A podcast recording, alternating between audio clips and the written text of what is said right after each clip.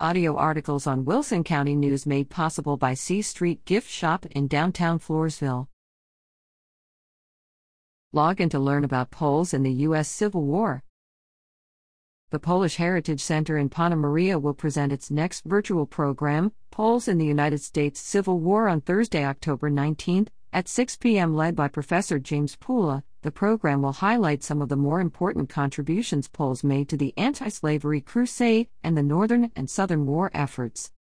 Guests will also see images of the important protagonists, summaries of their accomplishments, comments on the Poles by noteworthy leaders, and information on what became of them following the war. You can get a front row seat to this informative presentation online via Zoom at